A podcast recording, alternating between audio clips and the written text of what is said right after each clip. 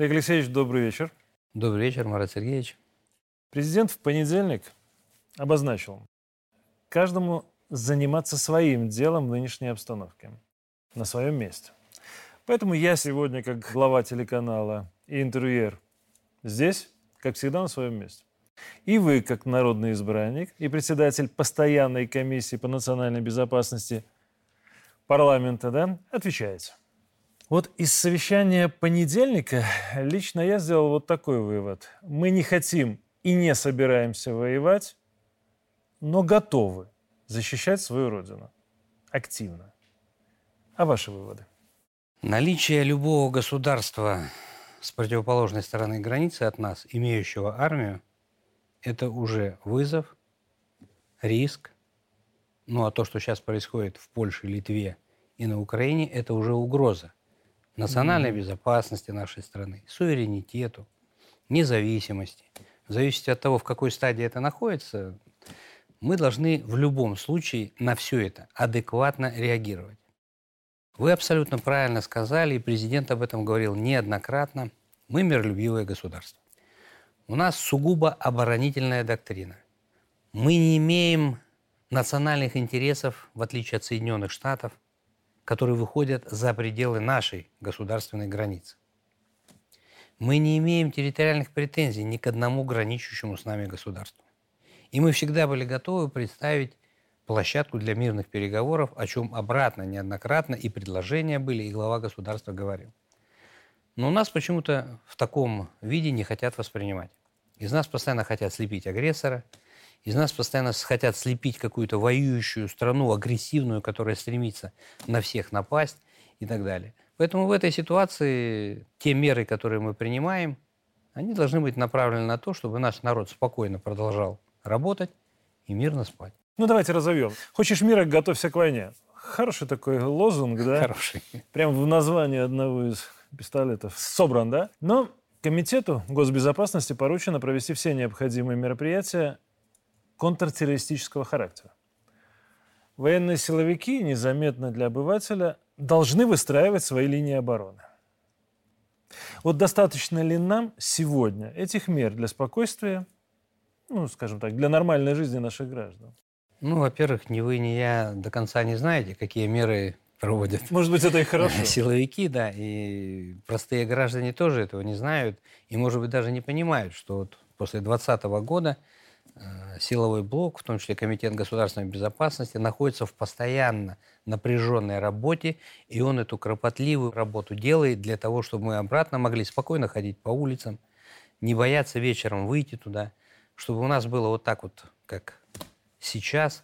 И, естественно, комплекс мероприятий, которые прорабатывает силовой блок, Министерство внутренних дел, Государственный пограничный комитет – Комитет государственной безопасности, потому что контртеррористическая операция либо под руководством председателя КГБ, либо под руководством министра МВД, в зависимости от ее направленности, может проводиться. Ну и при участии других силовых компонентов. Я уверен, и даже, может быть, э, скажу так, что многим стоит поучиться, как работает наше ведомство в плане обеспечения безопасности наших граждан. Сейчас ситуация, вы видите, что к сожалению, беглая оппозиция призывает к единственному возможному варианту – это силовому. Это совершение терактов в целях устрашения людей, mm-hmm. посеять панику, вызвать недовольство, беспорядки и так далее. И, естественно, силовому свержению власти, которая сегодня легитимна и действует. Для этого разрабатываются различные варианты. Иван Станиславович выступал и перед парламентарными выступал. Не все, естественно, я прекрасно понимаю, он может озвучить с этой трибуны. Ему, наверное, сложнее всего, не так, как министру обороны там, или председателю Государственного пограничного комитета. Но, по крайней мере, он доходчиво рассказал ряд направлений, по которым сейчас работаем. Но это не все направления, их гораздо Только больше. то, что можно сказать. Конечно. Было. И я думаю, что в интересах Комитета государственной безопасности будут работать многие структурные элементы военной организации государства. Ну, сейчас же президент недаром статус комитета поднял еще больше. Да, это право законодательной инициативы да, было использовано на себя. комиссией по нацбезопасности. Так, да? Да. Ну, мне кажется, это абсолютно правильное решение. И плюс Академия национальной безопасности. Институт, Институт. станет Академией с 1 да. января. Абсолютно верное решение. Алексей президент отметил, что нам необходимо информировать людей. Вот то, что сейчас происходит, да, на прошлой неделе и сейчас э, вот силовики, руководство силовых ведомств выехали в коллективы. И они действительно не замалчивают, они, как мы и говорим, они информируют о том, что можно говорить. И чтобы не повторять ошибки 2020 года. Ну, вы же помните, что на недавней встрече Иван Станиславович, он говорил, подтверждая ваши слова, что террористические планы беглых, они заключаются в том, чтобы, как один из ходов, захватить... Э, населенный пункт. Да, населенный пункт, желательно райцентр, да, и, мягко говоря, сделать такой большой информационный вброс. А дальше, воспользовавшись пятой колонной... Да, Провести операцию по принуждению к миру. Уже, Совершенно, уже на других условиях. Да. Мы же этот сценарий-то фактически видели в 20-м. И Беларусь должна была вспыхнуть до Украины, но удержалась и польские миротворцы в Гродно не появились. Ну, я это так вижу, по крайней мере, имею право думать. А вот сейчас, как вы считаете, мы стали мудрее после 20-го? Безусловно. Я думаю, выводы сделали все, в том числе и народ, который где-то, может быть, колебался, где-то, может быть, примекал вот э, к тем протестным акциям, которые происходили и так далее. А сейчас уже многие разобрались, кто есть кто, Извините меня, находиться там и призывать к каким-то мероприятиям здесь, ну, захватить какой-то районный центр, не так все это просто. Первое, вот эти группы, которые там готовят, в том числе Иван Станиславович говорил, готовят их на территории Литвы, Польши, Украины. Ну, хоругви в Польше какие-то делают, создают, обучают, Ну, ради бога, пусть. Хоругви это ж не полонез удар на большое расстояние. Символично, да. Ну, для духа, для поднятия, может, там, для веры. Они на это воспитывают фанатичность. Но на сегодняшний день граница действительно охраняется в достаточно усиленном режиме. И просочиться сюда, чтобы с оружием, ну, это сложно. Это очень сложно. Они, конечно, к этому будут стремиться, они будут создавать отвлекающие действия и так далее. Второе, надо иметь серьезную поддержку здесь. Вот я и говорил про пятую колонну. Она же должна быть. В любом случае, она и есть, эта пятая колонна, где-то затаившаяся после 2020 года. Где-то, может, кого-то не вскрыли из тех, кто творил весь, весь беспредел. Безусловно, они сейчас будут над этим работать. Но, извините меня, противодействие тоже этому будет сделано серьезное. Поэтому, как варианты, рассказанные, понятно, и народ должен об этом знать и быть к этому готовым, чтобы не получилось это внезапно или еще как-то, да. Более того, народ должен знать правду. Ну да. Вот в этой ситуации, то есть он должен видеть истинное лицо. То, что происходит здесь, вам что больше нравится? Чтобы у вас было как на Украине? Или все-таки вот так, как у нас? Вот смотрите, сколько пакетов санкций применено против нас, против Российской Федерации? Восьмой, по-моему, пакет уже. Это Россия, да. Основной, скажем так, вывод, который мы можем сделать наша экономика и Российской Федерации этот удар выдержала. Но не факт, что экономика Соединенных Штатов, сверхвеликой державы, экономика коллективного Запада выдержит вот сейчас. Даже смотря по странам ОПЕК, то, что происходит с добычей нефти, на что они рассчитывали. Ведь сейчас э, фидбэк получит президент Соединенных Штатов от которого он отмываться будет. Я не знаю, как они отходить, несмотря на то, что они там печатают эти деньги э, безгранично. И национальный долг их уже там превысил все... 31 миллион, да, триллион, да. Все возможные и невозможные показатели. А мы выдержали. И мы выдержим и дальше. Вот в такой ситуации идет сильнейшая консолидация. Вот мы получили, наверное, самое эффективное развитие союзного государства – с того момента, как мы его создали. Ну вот один момент есть, который буквально возник вчера. Зеленский пригласил на границу Беларуси и Украины миротворцев. И вот давайте так прямо. Чего ожидать? Вот белые каски или голубые каски, как называют, да, на границе, или натовских наемников и ДРГ под прикрытием? Ну, так реально. Ну, во-первых, Украина не блоковое государство. Оно даже вышло из состава СНГ. Поэтому все вот эти поставки, которые я на месте коллективного Запада вообще не выл. И даже рот свой не открывал. Идут поставки оружия. Это прямое вмешательство в то, что сейчас происходит. Ну, да. И со стороны Польши, и со стороны нищей Литвы, и со стороны Германии, и Великобритании, и Соединенных Штатов. Если бы не было этих поставок, ситуация уже давным-давно коренным образом бы изменилась. Но ничего страшного. Они же это делают. Они начинают упрекать нас. Если вы так боитесь, что с нашей территории там что-то произойдет, ради бога, я не вижу какой-то там э, глобальной проблемы установки этих голубых касок. Достаточно систем вооружения. У нас единое воздушное пространство. У нас единая система противовоздушной обороны. У нас, в конце концов, единое союзное государство. И вся эта территория Беларуси и России – это одно государство. Не надо нас учить, не надо нам подсказывать, не надо нас упреждать. Ставьте вы этих голубых касок, я не думаю, что это сыграет какую-то роль. Они преследуют другую цель.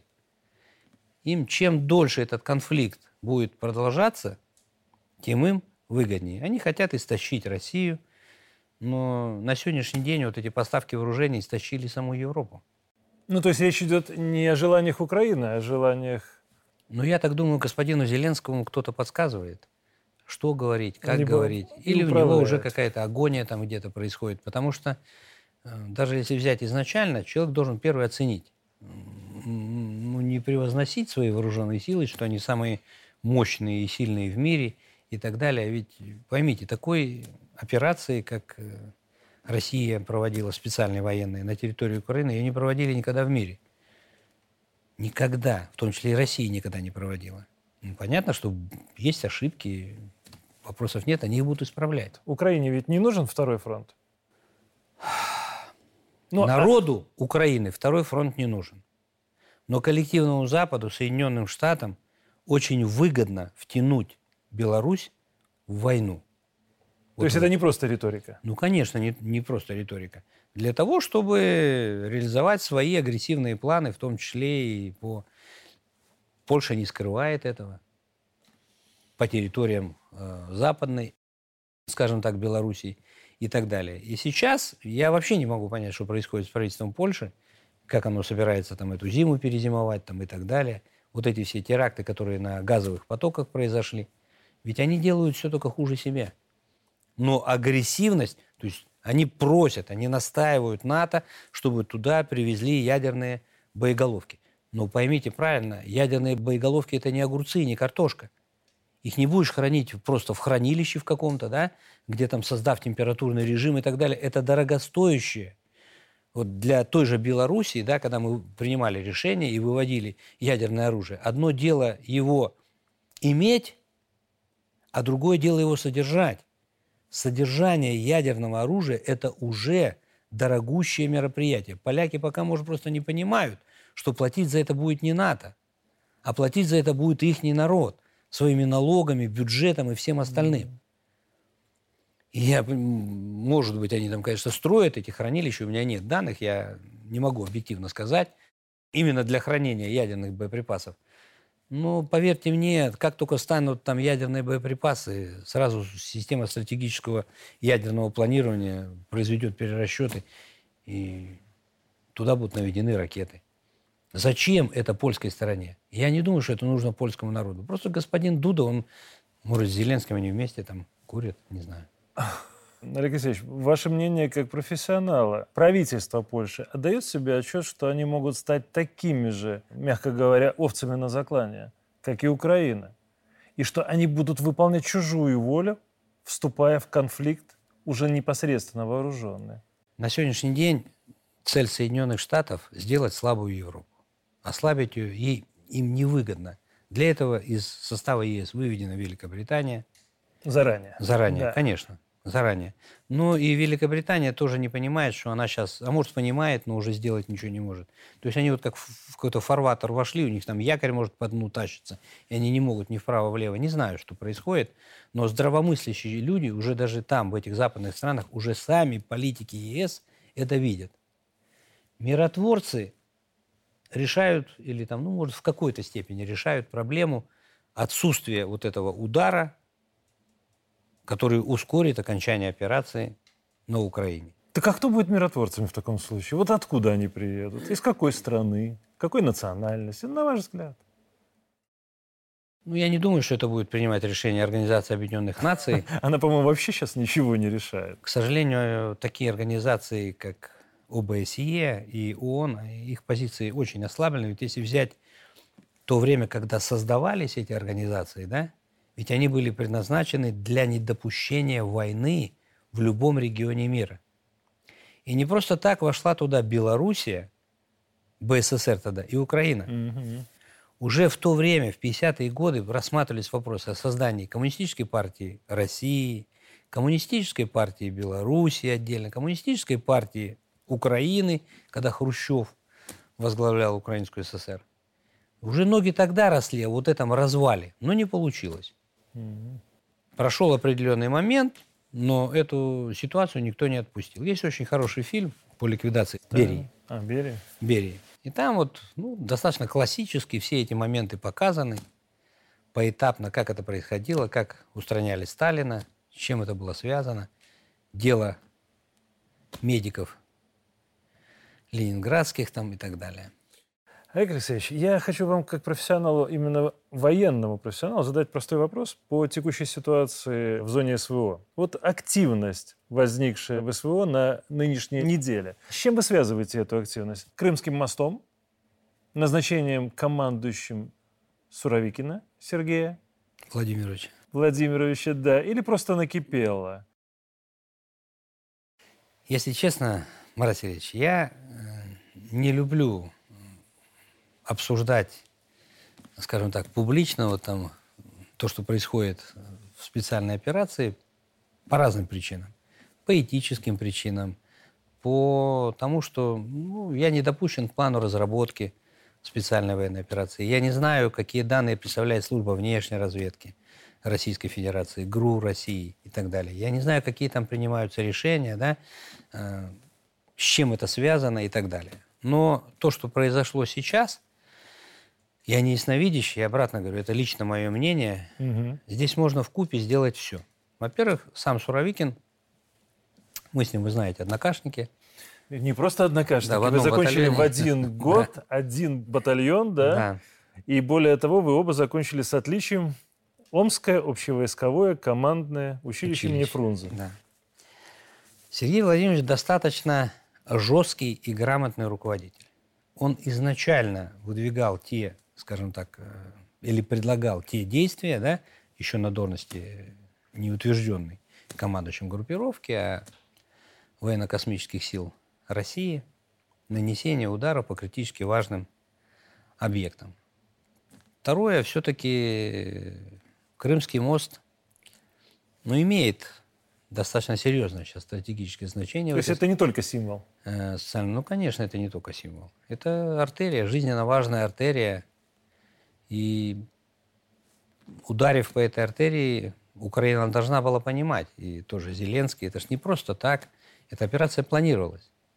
Планировалась она, планировалась, я не думаю, что Зеленским там... Конечно, там все пытаются поднять СБУ Украины. Нет, она планировалась спецслужбами сильнейших государств в мире проведена.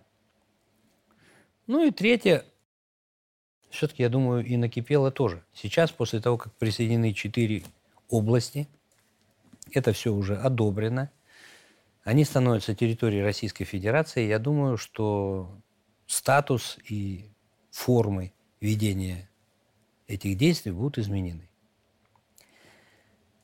Вот то, что сейчас произошло, это реальный показатель. То есть вы видите, да, случайно пропадает интернет, Мгм. Там случайного ничего не бывает. Был вдруг, нет, это же не ветром задуло. То есть все-таки Соединенные Штаты, как бы там они ни кичились, но лет на 10 они отстают от Российской Федерации, в том числе и в создании и лазерного оружия, и других систем вооружения. Пока они делали платформу для интернета, Россия занималась развитием серьезных Средств поражения. средств поражения, да. И сегодня к России приближается только Китай. И американцы это тоже прекрасно понимают. И вот эти сказки, в том числе и господина Зеленского, о том, что или Залужного, да, там, вот у России заканчиваются боеприпасы, у России там заканчиваются. Да не закончатся. Ни у России, ни у кого. Боеприпасы, вы просто должны понимать. Вы не такая сверхвеликая держава, вот даже не великая держава, как Россия, Китай, Соединенные Штаты, там, Индия, к примеру, да? И здесь нужно иметь э, трезвый ум. И, наверное, все-таки надо было договариваться, но им не давали договариваться. Ситуация нужно было разыграна быть так, как она сейчас разыгрывается. И чем дольше это будет происходить, это рассчитано было в том числе и на внутреннюю ситуацию в Российской Федерации и так далее. Ну, я думаю, что пик вот этого перелома наступит. А здесь, обратно хочу сказать, что это сугубо мое мнение. Я не имею Мы сейчас с вами говорим как да, с парламентарием. На который, да, на которые, ну, повторю, я не люблю. Я понимаю. Об этом. Вот когда закончится, тогда будут уроки и выводы. Я думаю, что здесь купе стечения всех обстоятельств, всех обстоятельств. И уже, скажем так, у Суровикина руки развязаны, у него есть свое мышление, свое видение. Я думаю, что его поддерживает президент, его поддерживает генеральный штаб, его поддерживает министр обороны, и его назначение не случайно. Безусловно, оно выверено, взвешено и согласовано. Ну, насколько я понимаю, по его биографии, как и по вашей, это грамотный. Грамотный. И очень подготовленный грамотный, офицер. Очень грамотный офицер. И достаточно серьезный послужной список. И он прошел все должности. А правильно ли я понимаю, что мое предположение, которое я высказал на клубе редакторов по поводу того, что вот эти сбои интернета и система пересвет э, российская как-то связаны? Обратно мы с вами э, не можем а, гарантированно.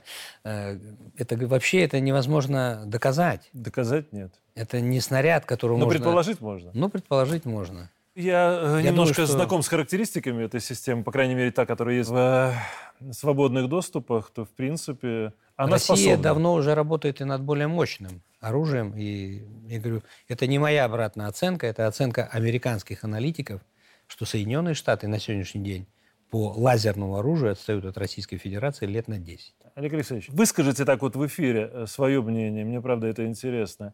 С-500 комплекс, вроде бы зенитно-ракетная.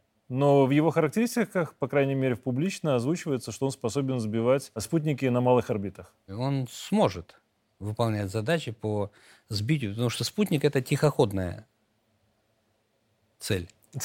Ракета э, летит гораздо быстрее, и наведение ее... То есть в этой ситуации я соглашусь, что это может быть заложено в характеристиках. Может быть. Да. Мы люди военные, и в дефинициях разбираемся, да? Большинство населения нет. Незнание порождает домыслы. Вот я хочу, чтобы этих домыслов не было. Давайте буквально на пальцах обозначим для гражданских некоторые позиции. Президент сказал о превентивной защите страны. Вот тогда что такое совместная группировка войск? Мы о ней начали говорить, да? И ее предназначение в нынешних условиях. Ну, во-первых, региональная группировка войск сил Вооруженных сил Республики Беларусь и Российской Федерации существует уже достаточно давно. Крайне это принята военная доктрина в 2021 году союзного государства, которая ну, в какой-то степени уже уточняет в том числе и задачи этой группировки. Но обратно я хочу сказать, что эта группировка оборонительная.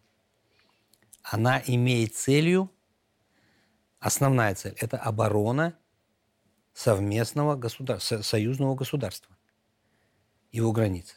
Но применение этой группировки может происходить в разное время.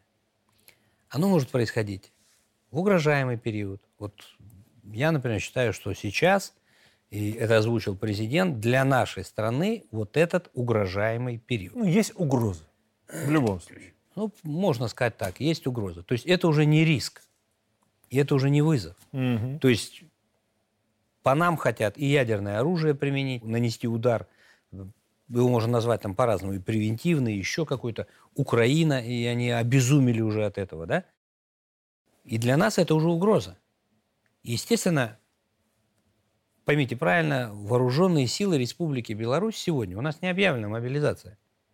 Но если надо, она будет проведена в кратчайшие сроки, да, и численность вооруженных сил увеличится многократно. Многократно. Сегодня мы находимся, или вооруженные силы находятся в том состоянии, когда силами индивидуального реагирования, там, быстрого развертывания и так далее, своими сроками готовности, они способны и численностью выполнить первостепенные задачи по недопущению агрессора на территории нашей страны. Ну и, соответственно, обеспечение суверенитета, независимости и территориальной целостности. Если это будет, э, есть определенные, скажем так, предпосылки подготовки государства к войне. Вот то, что идет сейчас э, достаточно мощно оборудование оперативной территории стран Балтии и Польши, это один из характерных признаков подготовки государства. То есть создается инфраструктура. Создается инфраструктура. То, что э, пытаются Соединенные Штаты обмануть, Запад 2017, идет нагнетание, они без конца недовольны. Как только мы начинаем проводить учения, у них идет вой. Чего вы воете? Вы посмотрите, что у себя проводите. Численность раньше 100 было, 100 человек всего численность была, когда воздушная группировка дежурила. А сейчас она уже больше 30, а то иногда в период проведения учений 70 и 100 тысяч. Сейчас только группировка порядка 36 тысяч около границы находится. Они ее там отвели на небольшое расстояние. Ну, как президент сказал, на 100 километров это за полночи. Ну, это все равно угроза. Конечно. И на эти все вещи мы должны адекватно реагировать. Поэтому в данной ситуации региональная группировка войск, которая будет определены сейчас, первое, это органы управления, которые будут созданы, в том числе и совместные органы управления. А региональная группировка войск, согласно выше, решению Высшего Государственного Совета, руководит начальник Генерального штаба Республики Беларусь, Вооруженных сил Республики Беларусь. Угу. Определят, какие соединения воинские части, но в нее вооруженные силы нашей страны не входят все в полном составе. От Российской Федерации будут определены, может, они уже определены, эти соединения части. И дальше начнется сюда их передислокация, когда они определят, где они будут стоять. Они могут стоять около границы, они могут стоять в центре государства, они могут стоять слева, справа. То есть это решение будут принимать уже руководители, согласовывая с президентами двух стран. Но mm. еще раз повторяю, эта группировка не предназначена для ведения наступательных действий. Это ключевое. Но, смотрите, президент сказал, что вот эта группировка, она существует 20 лет. Да. Тогда почему такой шквал вызвала вот эта информация да, из разряда 20 лет спустя? Вот кому и для чего это нужно, информационный фон такой. Министр обороны, выступая вот после совещания главы государства, четко дал понять, не надо нас трогать, и мы не будем никого трогать. Не создавайте вот такие условия, не кричите, что вы там против нас тактическое ядерное оружие примените, нанесете по нам удары, и мы не будем создавать группировку региональную здесь. Сегодня у нас есть единое союзное государство. Республика Беларусь имеет Латвия, Литва, и Польши. Это граница с НАТО. Ну и далее это 1500 километров. И 1084 километра – это граница с Украиной, которая тоже уже... страной. Э, да, По не поймешь уже там, э, какую линию, но явно не yeah. пророссийскую имеет. И для нас это серьезная проблема. И имея численность вот такую, как у нас, вооруженных сил, то есть мы приняли такое решение, ну не мы приняли, два президента страны, а это, это сугубо их дело, это наше внутреннее дело – коллективному Западу, э, извиняюсь выражение, вообще они и нос сюда не должны сувать. Есть два главы государства, которые сами знают, что в этой ситуации делать. Но если они включат свой, там, не знаю за выражение, волнение, ну, ради бога. Знаете, я честно скажу, вот мое глубочайшее убеждение, скажу, может быть, резко, не их это собачье дело. Правильно говорите. Я согласен с этим, я об этом уже не один раз говорю. Займитесь у себя в Евросоюзе. Абсолютно. А вторая дефиниция, которую бы хотелось бы просто проговорить. Мобилизация и моб-готовность. Мобилизационная готовность, да? Вот в чем разница и почему речь сейчас о мобилизации не идет? Значит, мобилизационная готовность – это такое состояние, когда органы управления, военные комиссариат, то есть система мобилизационного развертывания готова в любой момент – осуществить прием мобилизационных ресурсов и поставку их в войска. Угу. А мобилизация – это когда вот этот комплекс мероприятий, который отработан на бумагах, проверено все, сверено. То есть вы же поймите правильно, не просто военкоматы сидят и спят в шапку. Они проверяют, вот, уверен, у нас уже это давно происходит, да? Они проверяют – состояние мобилизационных ресурсов. Вот он, может, приписанный, но недобросовестный. Уехал на заработки. Не предупредив. В Россию, да, да, и так далее. То есть они уже это сверяют. Он входит в состав основных команд, резерв и так далее. И уже все эти вещи у нас есть и территориальные войска. Естественно, есть определенная очередность, как это. Можно все сразу делать, а можно поэтапно делать. Ну, то есть готовность не только сверить списки, но и обеспечить... Нет, нет, нет, они же вызываются, с ними беседуют, посмотрят на них. Более того, мы же проводим каждый год сборы Мгм. Сборы. И эта система, это же обратно, это комплекс Партизан так мероприятий. называемых, как Ну, простонародье Можно говорят. назвать, да, партизанами, да. Это и есть вот этот комплекс мероприятий, который поддерживает вот эту мобилизационную готовность. А уже сама мобилизация – это комплекс мероприятий, проводимых по сбору, экипировке, поставке войска, мобилизационных ресурсов. То есть это Но туда входят не только актом. люди. Это и техника с народного хозяйства, которая может быть привлечена, имеет двойное назначение, приписанные джипы там и все остальное. Это достаточно объемный комплекс мероприятий, и мы периодически проводим тренировки и в рамках мобилизации, и в рамках мобилизационной готовности. Я понял. Давайте прямо скажем, наверное, Олег Алексеевич, нам надо сделать выводы э, с э, частичной мобилизацией в России. То есть все ошибки, которые там были совершены, надо заранее учесть. Ну, во-первых, у нас не такая большая страна, как Россия. И нам это сделать гораздо проще.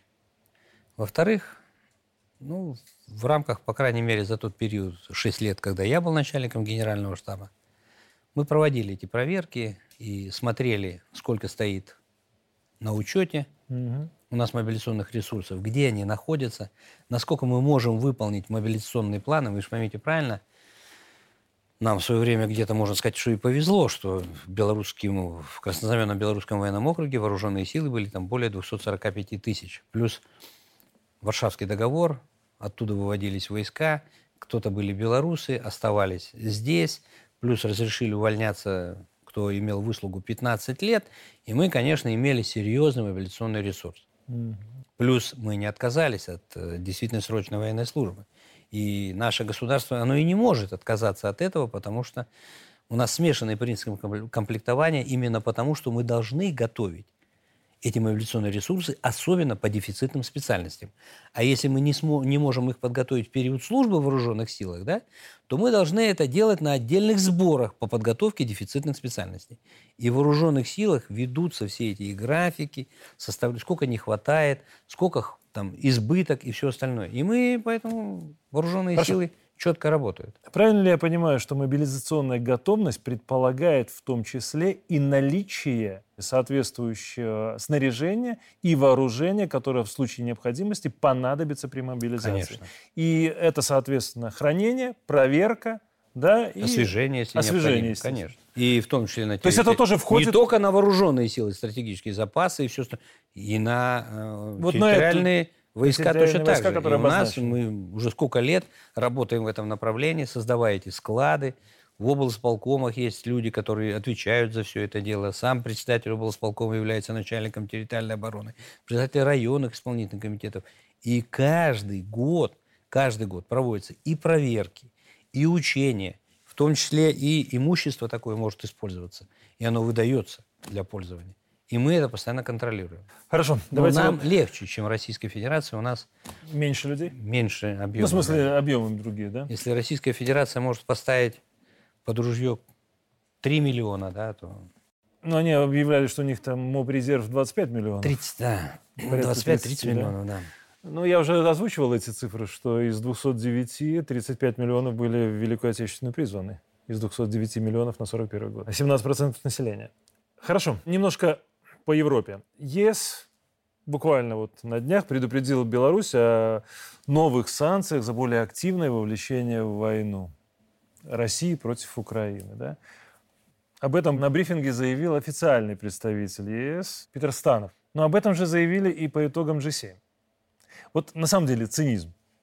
Вы коснулись этого? Более 50 стран воюют, по сути, в Украине против Поставляют России. туда да, оружие, поставляют оружие, боеприпасы, разведданные. да, Разведданные, да. Но против них наемников, санкции не применяются. ЧВК, да, не применяют. Ну, естественно. Это как, точно так же, как и порядка двух десятков воевали в Югославии, и они же против себя санкций не объявили. Но это нормально. Вот стоит ли нам рефлексировать от очередного выпада очередного еврочиновника? Ну, если честно, я уже даже не знаю, что они в этот пакет санкций хотят включить, потому что вот этот процесс э, экономического удушения, который продолжается с 2020 года, более активно он пошел после начала специальной операции, все самые, скажем так, такие э, серьезные вещи, по их мнению, которые могли привести к экономическому упадку России и Беларуси, они уже включены. Вот это идет, э, как вам сказать, просто истерия.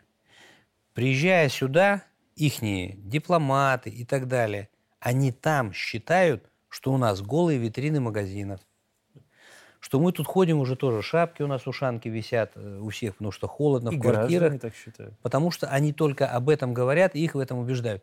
И они никак не могут понять, почему у них сейчас хуже, чем у нас. И вот эта вот агония, то есть очередной пакет санкций, я не знаю, сколько это будет продолжаться, и, но Европа, она сама себя истощает, уже истощает. Они находятся на грани вооруженных выступлений, уже там. И это для них плохо закончится. Знаете, чего я опасаюсь? То, что хотели у нас, они получат у себя.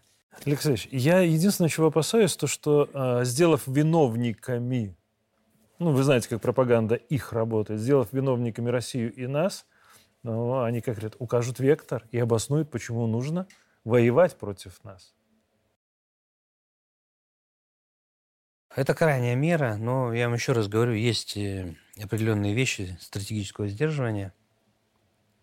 Поверьте мне, даже в нашем э, договоре о союзном государстве написано, в случае угрозы суверенитета, независимости, территориальной целостности Республики Беларусь, Российская Федерация оставляет за собой право применения всего спектра оружия, имеющегося у них на вооружении, вплоть до ядерного. Естественно, ну и мне, как человеку понимающему, что это такое, не хотелось бы, чтобы мы дошли, и Российская Федерация, в том числе и МИД неоднократно заявляет об этом, да, они не сторонники.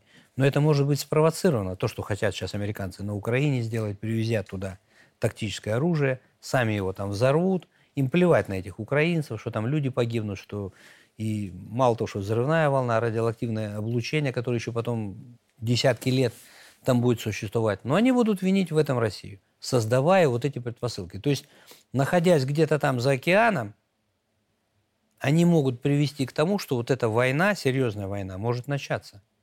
И сейчас мы находимся все, вот есть нож, мы на него встали, и не дай бог нога не выдержит, порежется, и от этой боли нажмет кто-то на кнопку.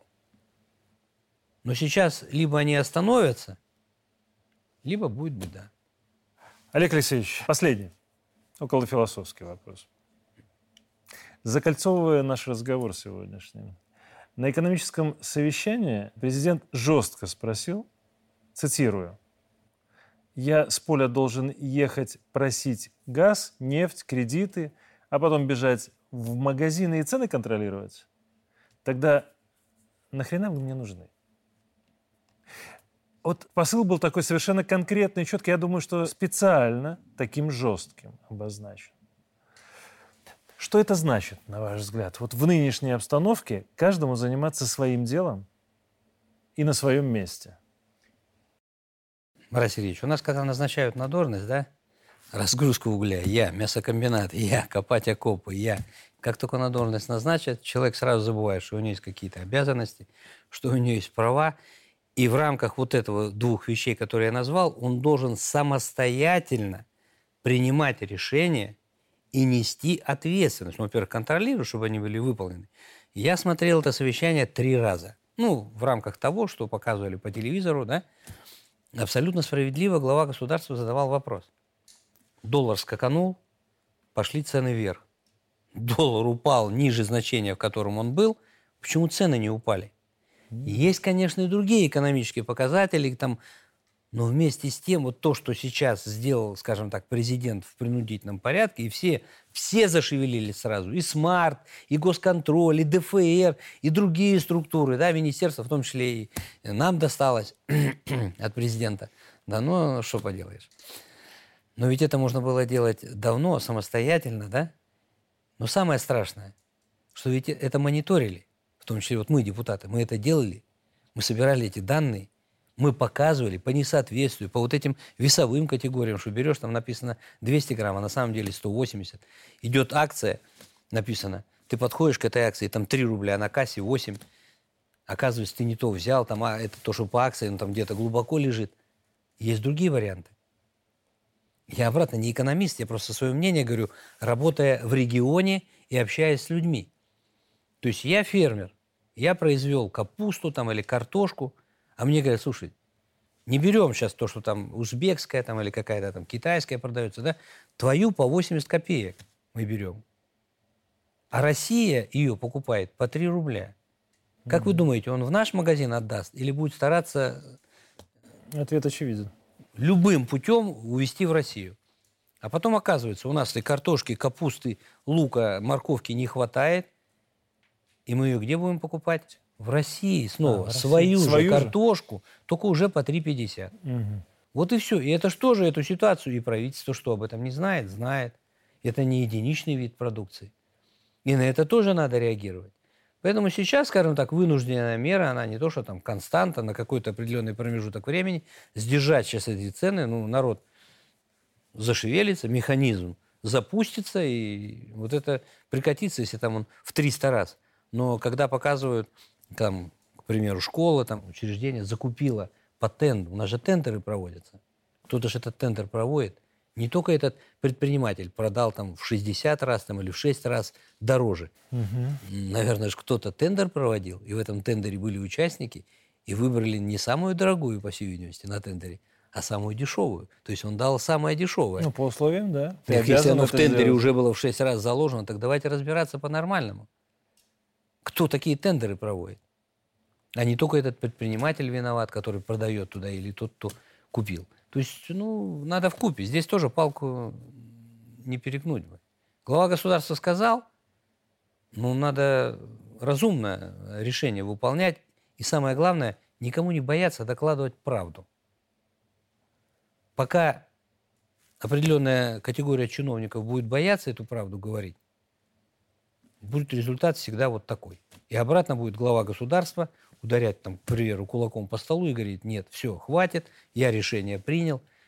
Все кричат, главы государства много власти, давайте ее отберем. Так возьмите, он же сколько раз говорил. Так никто взять не хочет. Потому что за это надо нести ответственность. А никто эту ответственность нести, нести не хочет. Ну, может, я некорректно говорю слово «никто», там, некоторые, скажем так. Вот отсюда вот эти все вещи и возникают. Получается, ведь все эти вещи, они зависят от совершенно конкретных людей, Конечно. облеченных совершенно конкретными полномочиями. Обязаны с ними полномочиями. И я так понимаю, точно. президент, когда назначает человека, он четко, как минимум, надеется, что этот человек в рамках своей сферы, в рамках своих обязанностей, он сделает то, что должен. Ну, во-первых, э, я хочу сказать, что у президента очень неординарные э, вот э, мышление, да, когда идет назначение, непредсказуемо. Всякие догадки, догадки, догадки, потом бах, вылетает. Он практически безошибочно принимает решение. Почему люди потом боятся? Он хочет, и он об этом не раз говорит. Вам дали власть определенную, вас назначили на должность, у вас есть права. Работайте самостоятельно в рамках того, что у вас есть. Вот поступательное движение вперед не должно равняться пинку ну, в глубокую морщину жизни. Человек должен самостоятельно это делать.